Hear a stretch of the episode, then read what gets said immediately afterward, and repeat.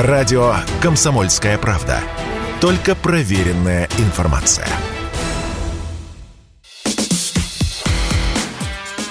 Диалоги на Радио КП. Беседуем с теми, кому есть что сказать. Здравствуйте, друзья! В студии радио «Комсомольская правда» Иван Панкин. И со мной на связи по Зуму Иосиф Пригожин, известный музыкальный продюсер. Здравствуйте, Иосиф Игоревич. Здравствуйте, одним словом. Иосиф Игоревич, тут вы группу Little Big, значит, критикуете. Говорите, гражданство у них отнять необходимо за то, что они родину покинули. А ведь они, группа Little Big, известна, знаменита во всем мире. Их клипы смотрят по нескольку сотен миллионов людей, вот если обратить внимание на ролики в Ютьюбе. И, конечно же, придрались-то вы к ним из-за вот последней их работы, которая называется Generation Cancellation. Говорят, что в этом видео они критикуют российскую спецоперацию. И тут вы такой говорите, да, надо у них отнять гражданство. А ведь смотри, у них паспорт по рождению... Давайте сразу сходу начну. Во-первых, я не говорил, чтобы у них отнимали гражданство. Я вообще не призывал никогда и не призываю кого-либо лишить гражданства Российской Федерации, даже у самых нехороших людей. Поэтому боюсь, что, к сожалению, ваши коллеги, как это бывает часто, особенно последнее время, нарушают кодекс, в том числе журналистский. Они берут и вырывают какие-то мысли из контекста, смысл весь, и делают громкие заголовки. Суд только может принимать решение, кого лишать гражданства, а кого нет. Это не мое решение и не мой призыв. Я этого не делал. Забавно, тогда откуда эти новости? И из какого контекста они вырваны? Если вот я читаю, да, смотри, Иосиф Игоревич, чтобы разобраться, давайте я целиком озвучу, а вы сделайте опровержение, и будет тогда все по-честному, что называется. Итак, я читаю новости. Продюсер Иосиф Пригожин, посмотрев очередное творение музыкантов, жестко высказался. Говорит, стоило бы лишить их всех гражданства и забыть, как страшный сон. Вот. Я этого не говорил. Вы не говорили. Отлично. Нет. Я вам хочу сказать следующее, что то, о чем я говорю все время в моменте, когда мне звонят журналисты и задают вопрос касательно того, что сегодня происходит, в том числе на политической арене, назовем это так. Мы все стали заложниками определенных обстоятельств, большой политической игры. Естественно, у каждого есть желание получить ту или иную информацию от публичных людей и понять позицию, и гражданскую в том числе. Вы знаете, тяжело разговаривать с некоторыми представителями из вашего сообщества, которые задают вопрос, а дальше тебя они не слышат. Если вы даже то, что заголовок прочитали, а вы зайдите и посмотрите, что внутри. Вы содержание читаете? Нет. А если вы будете читать содержание, то вы поймете, что там ничего про это вообще даже не говорится. И вот та нечистоплотность, которая сегодня существует среди ваших коллег, она, конечно, вызывает у меня, например, недоумение и негодование, потому что так работать нельзя, так общаться нельзя. Я понимаю, что заголовки, кликабельность, это все подтягивает людей для того, чтобы люди обращали на это внимание. Но даже те, кто читают, они даже тоже никак не удосужатся разобраться в том, что, например, там сказано внутри. Ну вот буквально недавно написали, что якобы я сказал, что Скабеева и Соловьев надоели. Ну, во-первых, я этого не говорил. Я сказал, что невозможно ограничиваться только Скабеевой и Соловьевой с точки зрения информации. Должно быть максимальное количество людей задействовано и практически погружено в происходящее. Дело все в том, что, например, не все должны разбираться, творческие люди или спортсмены, все, что происходит в мире. Да? Ну, например, действительно для всех был шок начало спецоперации и конфликта с Украиной вот так глубоко и так надолго, да, многие не понимают, что происходит. Многие не хотят включать телевизор и смотреть Соловьева и Скобеева для того, чтобы понимать, что происходит. Они к ним настолько привыкли, им не хочется их смотреть. Значит, нужны какие-то другие источники, которые будут доносить эту информацию, но на более понятном, может быть, еще языке. А что же все-таки происходит? Должна вестись разъяснительная работа среди граждан, не только посредством телевидения, посредством двух ведущих, а посредством разных людей, кто побывал на Донбассе, кто вообще в курсе происходящего. У меня много есть что сказать. И не только, например, артистам, творческим людям нашим и публике нашей, и артистам, которые с Украины. 8 лет продолжалась вот эта вся вакханалия, да, на территории Донбасса. Всем было все равно, что происходит до этой спецоперации. Все как-то отмалчивались, жили своей простой жизнью, зарабатывали деньги в Российской Федерации, а потом вдруг опомнились, а что же произошло? Агрессоры, оккупанты, кого только как только не оскорбляют. Никто не анализирует. Никто не пытается вдаваться в подробности, в глубину вопроса, в глубину процесса. И когда вы откроете разного рода интервью таких выдающихся политиков, как, я не знаю, Собчак, Примаков и многие другие, ваши коллеги-телеведущие, Александр Любимов, все время на протяжении 30 лет тема Украины стоит во главе угла. И тема расширения НАТО на восток стоит во главе угла, начиная с 1947 года. Никто простым, понятным языком никому ничего не объясняет. Что же это такое НАТО? Понимаете, когда НАТО говорит о том, что они хотят быть оборонительными, в моменте, когда они были в период Большого Советского Союза, можно было бы, наверное, это как-то оправдать, потому что Советский Союз победил в войне. И, по сути, в течение 75 лет царит мир на земле. Да, царил. Потом случилось несчастье, развалился Советский Союз. И, безусловно, к этому причастны не только те спецслужбы западных стран, которые стремились к развалу Советского Союза, но и те, кто управлял Советским Союзом.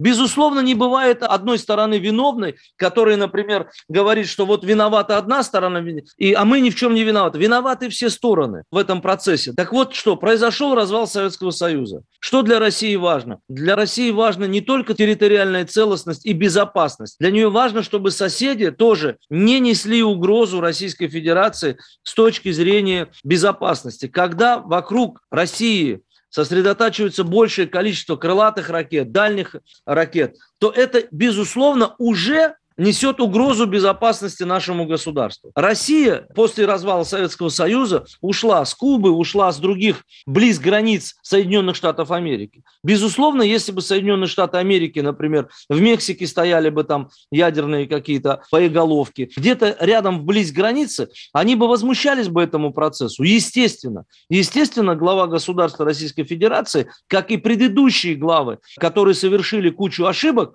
они обеспокоены тем, что многие настроены воинствующие по отношению к России. Что мне не нравится во всей этой истории? У вас есть разногласия с президентом Российской Федерации, у Большой Семерки есть разногласия. Но вы же не выясняете отношения с Владимиром Владимировичем напрямую, с политическими оппонентами. Вы начинаете сводить счеты с простыми гражданами, с Российской Федерацией, создавая русофобию на территории Запада. Это негуманно, это не по-человечески, это абсолютно неприемлемо, да, потому что вы создаете угрозу целому народу, целой нации, которую вы, как евреев, хотите уничтожить. Но это выглядит именно так и никак иначе. Когда ты видишь, что превалируют украинские флаги, и вы доминируете в громогласных своих заявлениях, да, и обвиняете только во всем этом Россию, я с этим, например, не согласен. Если разбирать глубоко все эти процессы. Например, Зеленский – творческая личность, артист, со многими актерами общался, с музыкантами, приезжал в Россию, зарабатывал деньги. И продолжает зарабатывать, кстати, и сейчас. Да, с одной стороны, ему выпала большая честь, с другой стороны, ему выпала большая ноша, с которой он должен справиться. Как человек еврейской национальности и люди, которые его окружают, предприниматели и бизнесмены, что они делали? Все вокруг до того и сейчас. Они зарабатывают деньги, а нас кладут просто, делают из нас заложников и требуют от нас иметь совершенно иную точку зрения от той, которую они хотят всем навязать. Я привык к чему?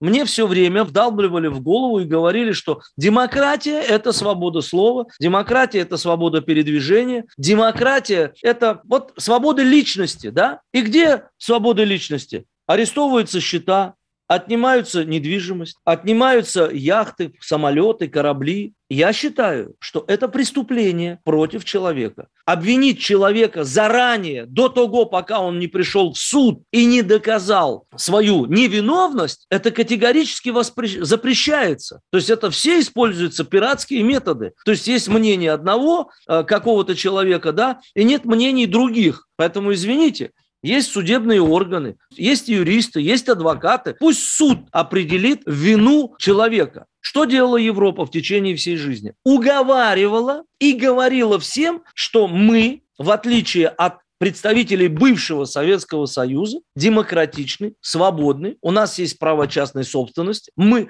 защищаем всех, несите к нам деньги. Что стали делать граждане Российской Федерации? Естественно, они начали увозить деньги за границу и доверять западным партнерам, считая их джентльменами в первую очередь, считая этих людей действительно демократами со свободным мнением. Как вы можете заблокировать счет, если, например, существуют декларации той же Российской Федерации, если эти проводки видны? Вы не можете в одностороннем порядке распоряжаться чужой собственностью. Многие используют это, мошеннические схемы тоже, то же самое, понимаете, для того, чтобы не вернуть деньги тем собственникам, которые это делали. Когда заставляют Россию объявить технический дефолт, запрещают торговать. Но Россия – это большая страна. Это не только Путин, действующие власти, это граждане, 140 миллионов населения. А почему все должны быть подвергнуты гонению? Почему нужно устраивать охоту на русский язык, на тех людей, например, которые живут на Западе? Многие-то уехали, и, может быть, они даже и не согласны с действующим президентом, но вы их тоже подвергаете опасности, насилию и не защищаете их. Существуют торговые отношения, но существуют Соединенные Штаты, которым невыгодны эти торговые отношения между Европой. Почему на протяжении всей жизни и после Великой Отечественной войны, после 1947 года, помимо создания НАТО, которое опасался всегда Советский Союз, а потом уже Россия, а что сделали некоторые граждане? Они взяли и экономически все равно выиграли войну, и всю Европу забрали под себя. Диалоги на Радио КП. Беседуем с теми, кому есть что сказать. В студии радио «Комсомольская правда» по-прежнему Иван Панкин, и я продолжаю разговор с музыкальным продюсером Иосифом Пригожиным. Иосиф Игоревич, вы в первой части прям как заправский политолог начали рассуждать про НАТО, значит, про Соединенные Штаты Америки, которые подмяли под себя всю Европу и пытаются подмять, грубо говоря, даже уничтожить, ну не уничтожить, конечно, но подмять под себя Россию. Деньги кто печатает? Германия. И Великобритания, Франция тотально стали влиять на всю Европу. Греция легла, Югославию размазали по стенке. Всю Европу, по сути, сегодня поставили в зависимость единой валюте под названием евро. Ну, то есть, разве ли это не игра? То есть, мы говорим о некой большой политической игре, и часть этой игры становятся лидеры нашего государства. И мы, естественно, так как мы являемся членами этого государства. Многие люди, в том числе творческие личности, они видят только перед носом несколько вещей. Им нужно выступить, кормить семью, дать образование и путешествовать. Творческие люди по жизни свободные люди. И у них есть право выбора. Голосовать, не голосовать, быть самостоятельными, быть с Украиной, быть с Россией. Но, как я знаю, что творческие люди всегда были голубями мира. Они всегда создавали мосты между двух стран. Что же происходит сегодня? Мы с вами видим, как отцы и дети, матери и дочери конфликтуют между собой, потому что мама, например, живет в Украине, дочка живет в России. Мы же были единым целым. И вместо того, чтобы творческая личность по имени Зеленский найти решение, способ, как не дать перехитрить два народа православных, как бы сесть и договориться, устроили, можно сказать, ту бойню, которая сегодня происходит. Гибнут с обеих сторон люди. И с нашей стороны, и с их стороны. Я, например, совсем недавно узнал, что у меня дедушка родился на Украине. Пригожин Матвей Маркович в Сумской области. Даже у меня есть связь с Украиной. Казалось бы, что ничего не предвещало. Бабушка, вот по документам пока, которые я нашел, которые я никогда не видел, естественно, да, в 1942 году захоронена в Бабьем Яру. Я сейчас пытаюсь уточнить все эти вещи. Безусловно, мы с вами понимаем, что творческие люди должны были быть проинформированы. У меня тоже есть вопросов много и к нашим действующей власти, и к администрации. Почему не ведется какая-то работа, как это делает Госдепартамент США со многими творческими творческими людьми. Пропаганда, она тоже должна носить правильный ювелирный характер. Не должны быть каких-то таких топорных решений. Ну, например, я знаю, что я не получил поддержку со стороны некоторых людей. Я там выступил в защиту того же Шевчука и ДДТ. Почему-то эти вещи вы не говорите. Вот, почему, пожалуйста, вот вам трибуна. Почему выступил? Я вам объясню. Давайте. Он гражданин России, он живет в России, у него нет никакого второго паспорта. Он имеет какую-то свою точку зрения в рамках своих определенных знаний. Соответственно, с ним тоже никто не ведет никакую беседу. Запретить можно любого в любое время и всегда. А вот договориться, это нужно обладать искусством. То есть вы против того, чтобы концерты Шевчука останавливали, запрещали? Я против. Я считаю, что все люди, живущие в государстве российском, имеют право на свое мнение, на свою точку зрения. Нельзя заставлять всех носить буковку Z или буковку В. Это покушение на право личности. Это его мнение. Оно может поменяться сегодня-завтра. Но чем больше вы запрещаете, тем больше вы заставляете, давите на человека. Любой человек не любит давление. Никто не хочет гнуться. Понимаете? Хорошо. И прогибаться – это разные вещи. Просто вот. Есть поэтому же еще другой момент, Иосиф Игоревич, есть другой момент. Да. А если, допустим, это какой-нибудь, как был недавно, преподаватель, условно говоря, ГИТИСа, госучреждения, который критикует спецоперацию, а ведь он работает в госучреждении, как я сказал. О, вот это вы правильно говорите. Что вы скажете по этому поводу? Человек, который работает в госорганизации и получает государственные деньги и субсидии, он должен как минимум, прежде чем делать заявление, поинтересоваться, что же все-таки происходит. Если вам не нравится то, что происходит, вы пишете заявление об уходе и в частном порядке начинаете высказывать свою точку зрения. Потому что вы наемный человек, государство вам оплачивает ваше существование. Вот это мне непонятно. Но, опять повторюсь, мне кажется, что у нас публика освещается деталями происходящего. То есть мы навязываем точку зрения, а им нужно объяснять. И тогда в моменте объяснения вы поймете, что же все-таки происходит. Многие живут отшельниками, просто творческие люди. Живут, и даже не то, что там новости не смотрят. Они видят, что гибнут их близкие люди. Я буквально недавно смотрел интервью Розенбаума и Ксении Собчак. Я полностью разделяю точку зрения Розенбаума, который говорит, я буду петь и для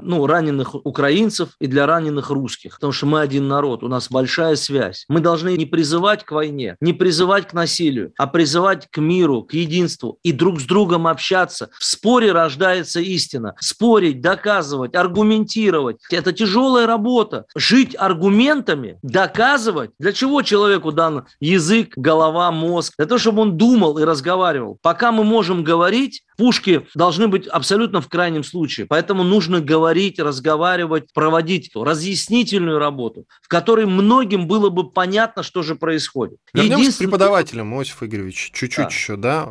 Допустим, он работает в госучреждении и вроде как, если получает госденьги, не имеет права или должен очень осторожно высказываться о политической ситуации и критиковать свою собственную страну, от которой деньги эти самые получает. Но есть же Конституция, и в ней есть 29-я статья, которая гарантирует каждому свободу мысли и слова, право свободно искать, получать, передавать, производить и распространять информацию любым законным способом. Хорошо, тогда как вы объясните фейковые новости, как вы объясните обманным путем попытка навязать нам то, с чем мы не согласны? Как с этим бороться? Нет, я не знаю, тут моральный аспект в другом, как быть условному преподавателю. Есть лобовые вещи. Каждый человек подвержен информационной атаке. Вот мы говорим, у нас пропагандисты. А вы включите английское телевидение, включите американское телевидение, CNN включите, BBC включите. А что там, если альтернативная точка зрения? Там кто-то кого-то спрашивает, там говорят монологом и формируют общество к ненависти ко всему русскому. Где справедливость-то? То есть если вы формируете в глазах общественности, что русские – это зло, это печально, потому что в спецоперации задействовано всего там 200 тысяч человек, а Россия – это 140 миллионов. Среди них есть дети и старики. Почему вы всю нацию коверкаете? Почему вы запрещаете язык? Почему бы вам не согласиться сразу и сказать, мы не будем участвовать в альянсе, мы будем в Швейцарии, например? Почему вы навязываете нам определенные правила игры,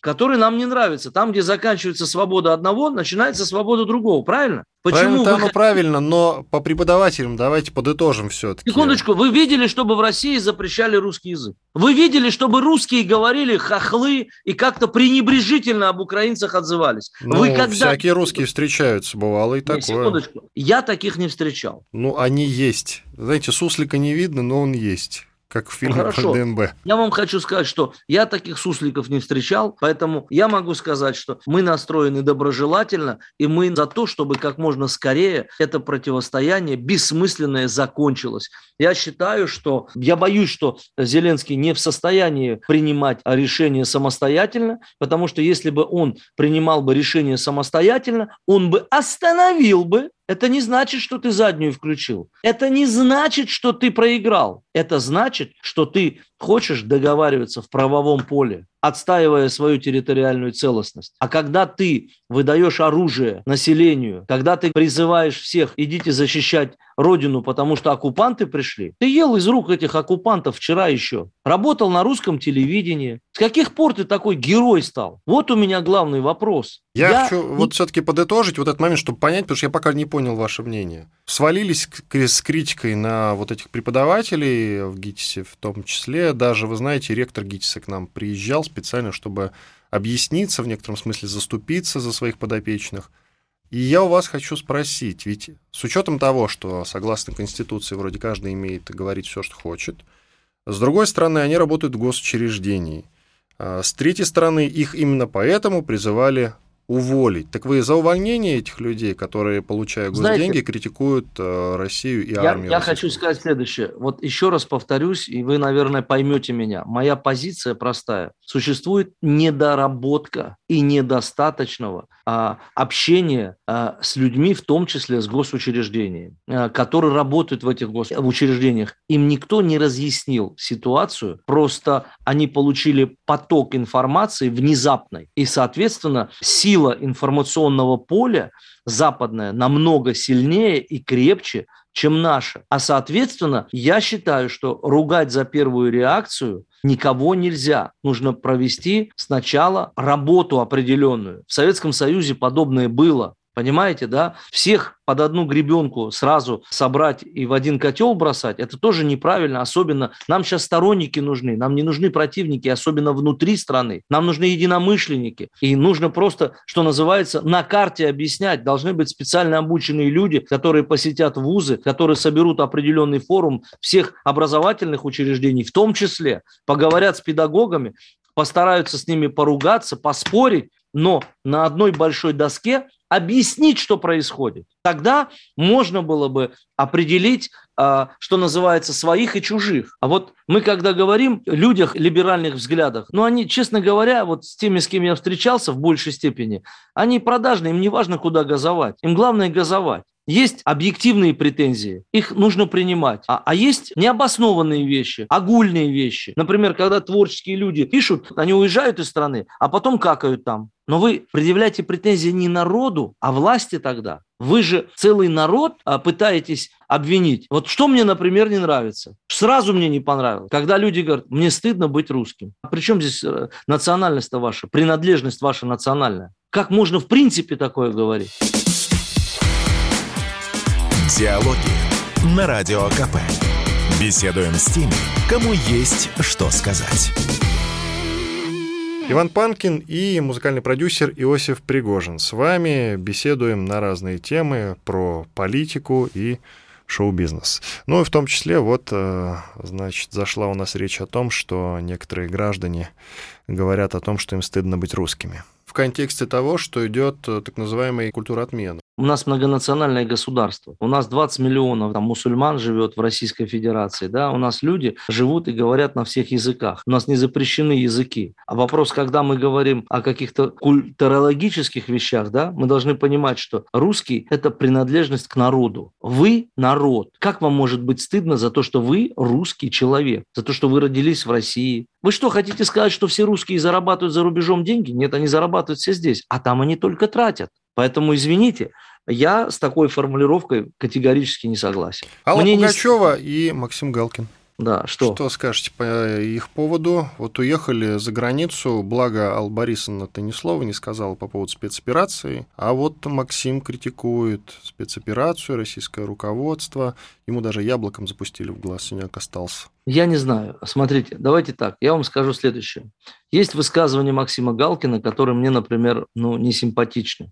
Максим Галкин очень умный, образованный. Вот, я, кстати, тому же. И Алла Борисовна, и Максим Галкин, нельзя же сказать, что это, творческие люди, которые там не разобрались. Это очень образованные, очень умные. Они образованные, интеллигентные люди, да. Вопрос заключается в том, что, опять, возвращаясь к тому, что вы говорили, мы свободные граждане, да, и имеем право на свою точку зрения, на свое мнение. Есть вещи, с которыми я не согласен. И, собственно говоря, находясь не в стране, конечно, опасно, когда ты критикуешь страну внутри страны, тебя могут забрать, а находясь где-то вдалеке, ты можешь себе это позволить. Я надеюсь, что во времени мы разберемся. Мне непонятно сегодня то, что делает, например, Максим с точки зрения критики власти, он всегда это делал, и во времена Ельцина он привык к этому, но с определенными высказываниями, которые делает Максим Галкин, я не согласен. И я также не согласен, что кто-то призывает отнимать у него дом, лишать его гражданства, понимаете, да? То есть это мне напоминает совсем нехороший период того самого времени, когда все действительно пытались убежать из страны. Сегодня нужно создать условия для страны, для людей в стране, чтобы люди могли работать, чтобы люди не боялись ничего. При этом мы не должны сегодня столько внимания уделять тем, кто уехал и решил остаться там и что-то высказывать. Мы должны немножко начать думать о другом. Мы должны думать, как мы будем жить дальше, как нам строить новую экономику. Потому что на самом деле претензии ко многим есть. Да? Как так, что мы, например, все иностранное, чем мы пользовались. Мы что, за эти 20-30 лет не могли построить свой Siemens? Да, видимо, не могли построить что-то свое, чтобы не зависеть от этих людей. Если мы берем во внимание китайскую модель, естественно, да, то мы должны понимать, что китайцы могут себе позволить многое. Понимаете? Мы не можем не любить США или Германию или Великобританию за то, что они создали производственные мощности, за то, что они пытаются быть самостоятельными, сильными и влиятельными. Мы должны быть такими же сильными и влиятельными. Нас должны бояться, потому что от нас что-то зависит. А когда мы, в общем-то, немножко не дотягиваем по каким-то моментам, да, то тут вызывает много вопросов по некоторым обстоятельствам. Поэтому нужно все-таки понимать одну вещь. Сразу скажу, тем, кто уехал, им не запретили уехать. Президент и государство могли бы сказать: ребята, 24-го спецоперация, перекрыть все дорожки, перекрыть выезды-въезды, заблокировать у всех эту всю историю, и тогда бы они сидели бы здесь и не гавкали бы. Извините за такое выражение. Поскольку Российская Федерация, как и государство, повторяет уже несколько раз, что мы не собираемся закрываться от мира, мы собираемся пытаться найти общий язык, мы собираемся жить, мы собираемся работать в открытом пространстве, это говорит о том, что все-таки наши граждане, которые уехали за границу, они свободные люди, они уехали и позволяют себе высказывание в адрес нашей страны. Вы можете выступать в адрес руководства, например, да, но и то я хочу задать вам вопрос.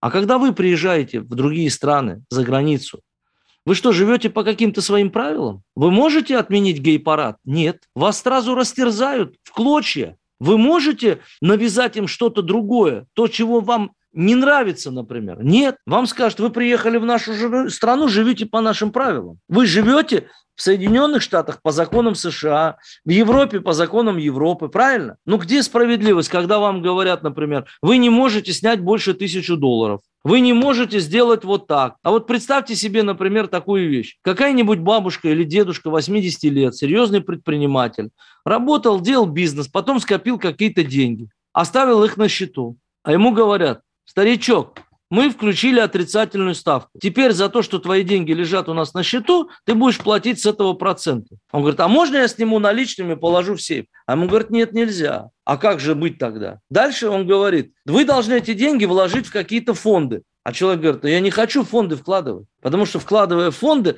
ты можешь как заработать, так и потерять.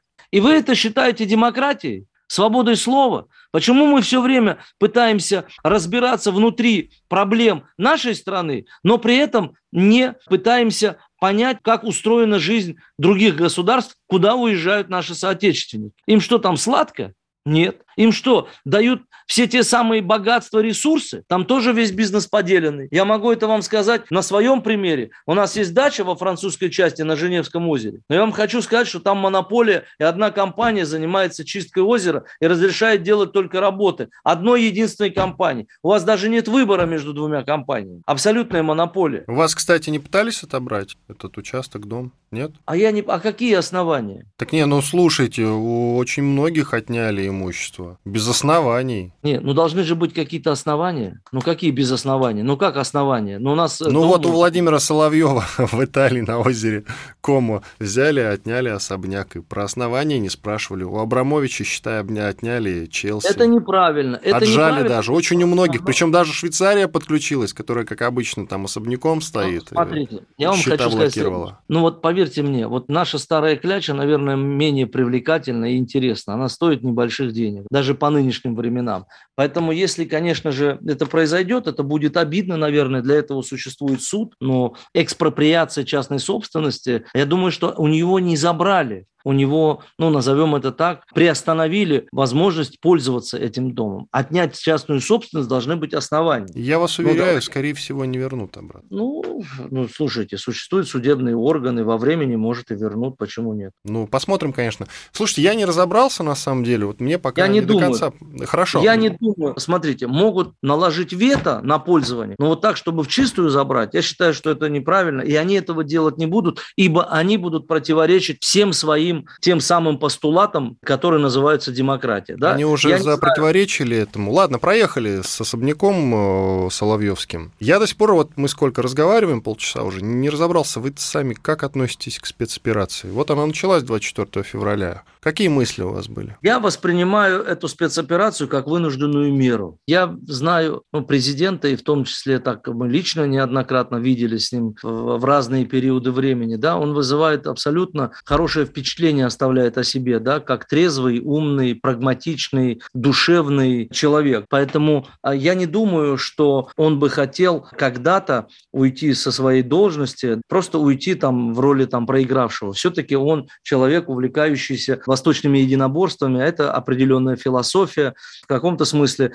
мне нравится его понятийность, потому что то, как он отнесся к своему окружению, то, как он не бросил своих однокурсников, одноклассников, там, я не знаю, родственников, друзей, остался им предан, наверное, это говорит о его качествах, о его понятиях. Что касается операции, да, я хочу сказать следующее. Операция была вынужденной, и я думаю, что были предшествующие на то провокации. Да? Я не знаю, как они выглядят и что, о чем там говорят люди наверху. Ну, то есть человек в здравом уме, человек умный, уже давно знаком с политическим устройством мира, сидя за столом большой семерки. Я думаю, что если бы его не кинули в прямом смысле, да, как руководителя государства, как само государство, я думаю, никогда бы подобной ситуации бы не было. Просто это гораздо больше, чем спецоперация, понимаете? Ну вот 8 лет, да, когда бомбили там граждан, все каким-то образом молчали на эту тему. Что происходило? Люди укреплялись. То есть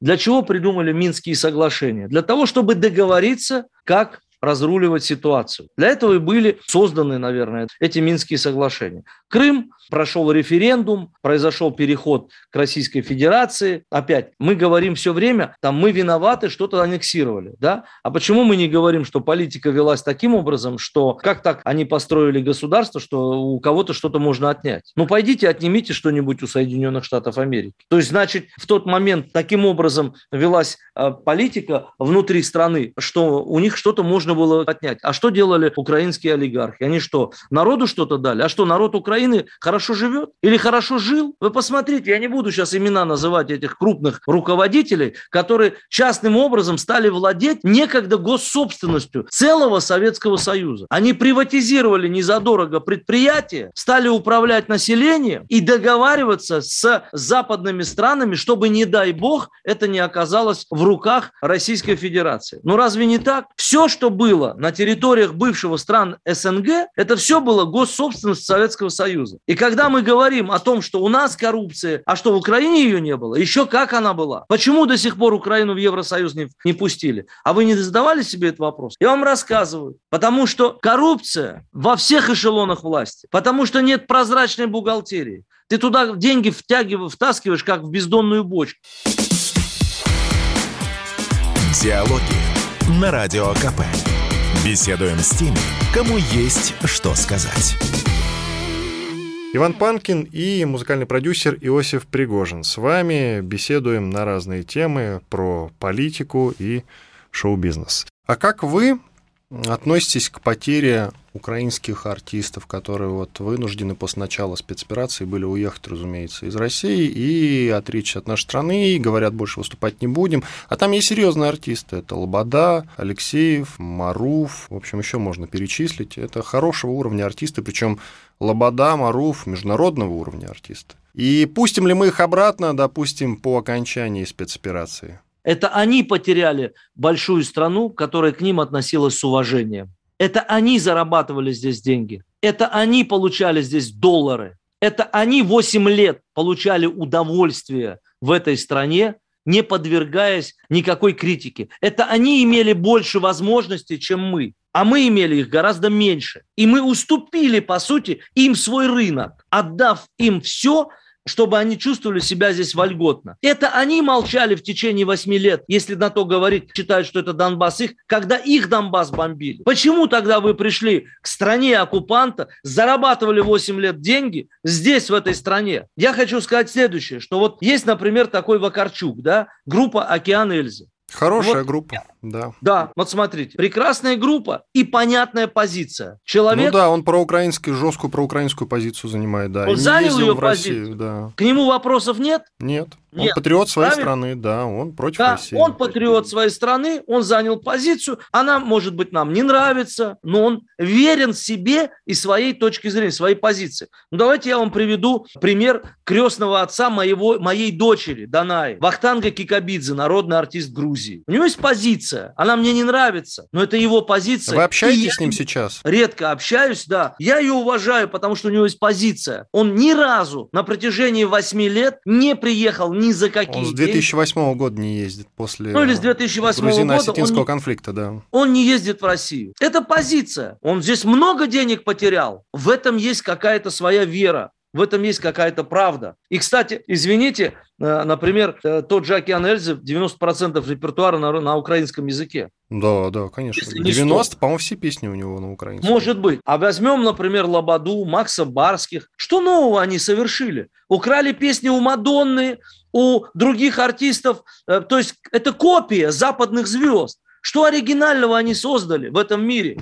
Вы знаете, когда сказали, что когда начали критиковать Лободу по поводу того, что она там неискренне плакала, я за нее заступился. И сейчас могу заступиться, потому что я верю в ее слезы, абсолютно чистое и искреннее волнение за свою страну, за своих граждан, за свою Украину. И не только. Вот тут я и верю. Вот сколько лет популярна была Лобода? Ну, по мне, она и сейчас популярна, разве нет? Секунду, сколько лет она работала? Слушайте, я знаю, ну вот Лободу, да, вот обратил на нее внимание, ну давайте 5 лет назад я вот именно обратил. Ну, 5 лет назад. Да, вот. Среднем... Но это я не то, чтобы там внимательно слежу. Ну, 5 в среднем, лет... Угу. А вот возьмите каждого украинского артиста, Макса Барских, он же приезжал сюда по 100 тысяч, по 80 тысяч. Ну, это не серьезный артист, давайте не будем его ставить рядом с той же Маруф, допустим, да? Секундочку. Да мы дружим с Маруф, она прекрасная девушка, потрясающая. Когда ее на Евровидении от Украины не пустили, я первый вышел с флагом и за нее боролся. Хотя она именно тогда сказала, что Крым все-таки украинский. Это не важно, что она сказала про Крым. Это важно то, что с ней поступили некрасиво. Так вот я что хочу сказать. Так же, как в свое время поступили некрасиво по отношению к Валерии, отправив на Евровидение Приходько. Тоже некрасиво. Бей своих, чтобы чужие боялись. Такая формула мне, например, не нравится, она не работает в моем понимании, понимаете? Я хочу сказать следующее, что самое главное, мы должны с вами одну вещь понять. Мы должны все равно оставаться людьми. И когда мы с вами говорим там про других украинских артистов, их никто в нашей стране не обижал. И они ни разу за 8 лет не подняли вопрос Крыма и не подняли вопрос Донбасса. Ни разу не сказали, что, ребята, отдайте нам Крым. Они работали, зарабатывали деньги. Я даже сейчас боюсь сказать, если вы возьмете суммарно украинских артистов, которые работали на протяжении 10 лет в России, я думаю, целый $1 миллиард мы с вами насчитаем. Ну, это, смотрите, это условно говоря, Лобода стоила от 50 до 100. Но даже если она 100 концертов давала. Вот вам пятерочка. Умножьте это на 10 лет работы на территории Российской Федерации, умножьте это на большее количество артистов, и вы совокупность поймете, сколько денег они вытащили из нашей страны. Это не зависть, это констатация факта. И мы позволили им это делать. И при этом площадка для русских артистов была меньше, чем площадка для украинских артистов. Все радиостанции, все средства массовой информации работали на них. Как вы считаете, есть ответ на этот вопрос? В том числе, я думаю, что в начале творческого пути многие артисты, естественно, инвестируют деньги. Инвестируют там через рекламу, через взятки, через коррупцию. Они делают все, чтобы блистать. Площадка была. Понимаете, недостаточно одного эфира для того, чтобы узнали вашу песню. Но когда ваша песня играет на всех крупных радиостанциях по 10, по 8 раз, объясняя всем, что это круто и хорошо... Ну вот мы говорим с вами, например, про Лободу, у нее песня есть вот эта «Твои глаза». «Твои глаза», я тоже не подумал, да. Шансон по жанру в современной обработке. Если мы с вами говорим «Туманы», я клянусь, сидел в ресторане в одном, и там пела песня, ну, ресторанные певцы пели. Я думал, что это песня Стаса Михайлова. Но это, она ему ближе точно, чем тому же Барских.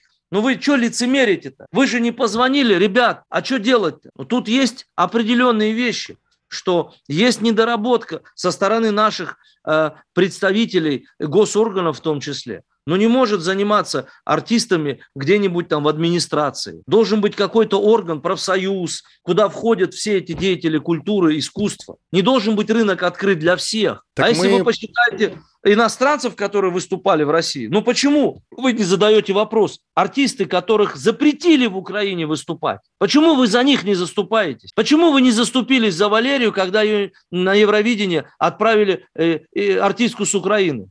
Кто это сделал? Украинцы? Нет, это сделали мы, русские.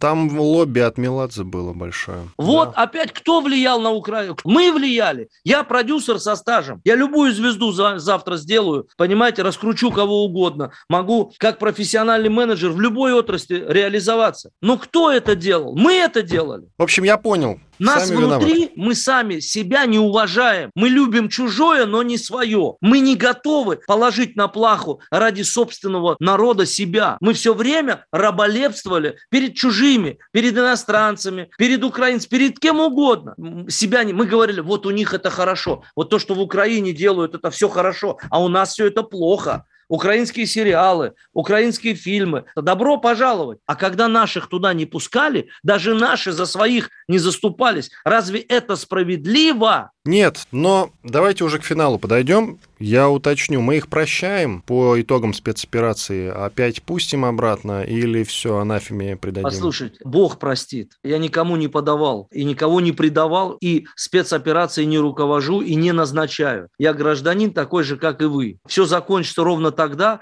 когда будет понятно, что должен быть мир, и интересы России должны быть учтены во всем мире. Если следовать тем выступлениям, которые делал президент Российской Федерации, он достаточно решительно настроен заставить мир уважать Россию. Но заставить мир уважать Россию мы можем только своим единством, своей какой-то не только позицией гражданской, а только объединившись вместе, не унижая друг друга у себя в стране. Культурные деятели культуры, которые друг с другом общаются, должны разговаривать, должны искать решения. Вот это очень важно. А если мы будем друг на друга жаловаться, друг друга ковырять, друг друга будем все время подставлять, вот эти заголовки делать, что Пригожин сказал так, этот сказал так, и потом сталкивать лбами. Я, кстати, сказал, и сейчас еще раз говорю, я-то узнал об этом заголовке, возвращаясь к группе Little Big, да, там какую-то тайну они мою знают. Я, кстати, да, я вас все хочу спросить об этом. Написали они в Инстаграме, что знают что-то о вас, что является компроматом. Я с удовольствием. Я призываю дать то, что может каким-то образом дискредитировать меня или девальвировать меня в глазах общественности. Я не возражаю. Может быть, они меня знают лучше, чем я сам себя. Я на протяжении многих лет, как женился на певице Валерии, нахожусь как за стеклом в программе. Специально, сознательно не скрываю ни свои поездки, ни свою позицию гражданскую. Я нахожусь в зоне видимости. И если есть что-то, я, конечно же, несмотря на то, что я уже обозначил, что я не говорил эти вещи, кого-то лишать гражданства, да, тем не менее, я с удовольствием узнал бы что-нибудь нового про себя, но только не сочиненного и не выдуманного, а что-то действительно стоящего и настоящего. Поэтому самое главное, что я хочу сказать, завершая наше общение, помимо того, что я хочу, чтобы как можно скорее наступил мир между нашими двумя странами, чтобы как можно скорее сели бы за стол переговоров, нашли какие-то компромиссы. Я точно не хочу, чтобы это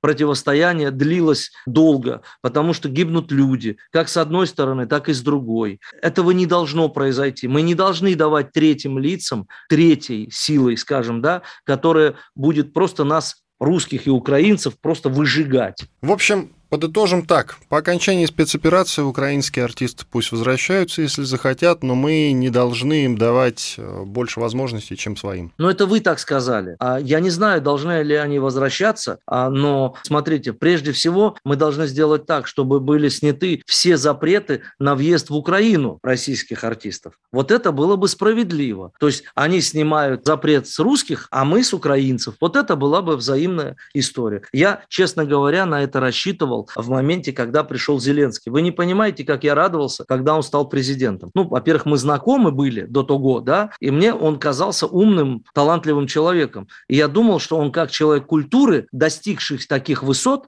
сыграет в какую-то свою игру. А нет. Есть режиссеры, есть сценаристы, которые ему определили роль. И вот он играет. Спасибо большое, Иван Панкин, музыкальный продюсер Иосиф Пригожин. Давайте оставаться людьми. До свидания. Диалоги на Радио КП. Беседуем с теми, кому есть что сказать.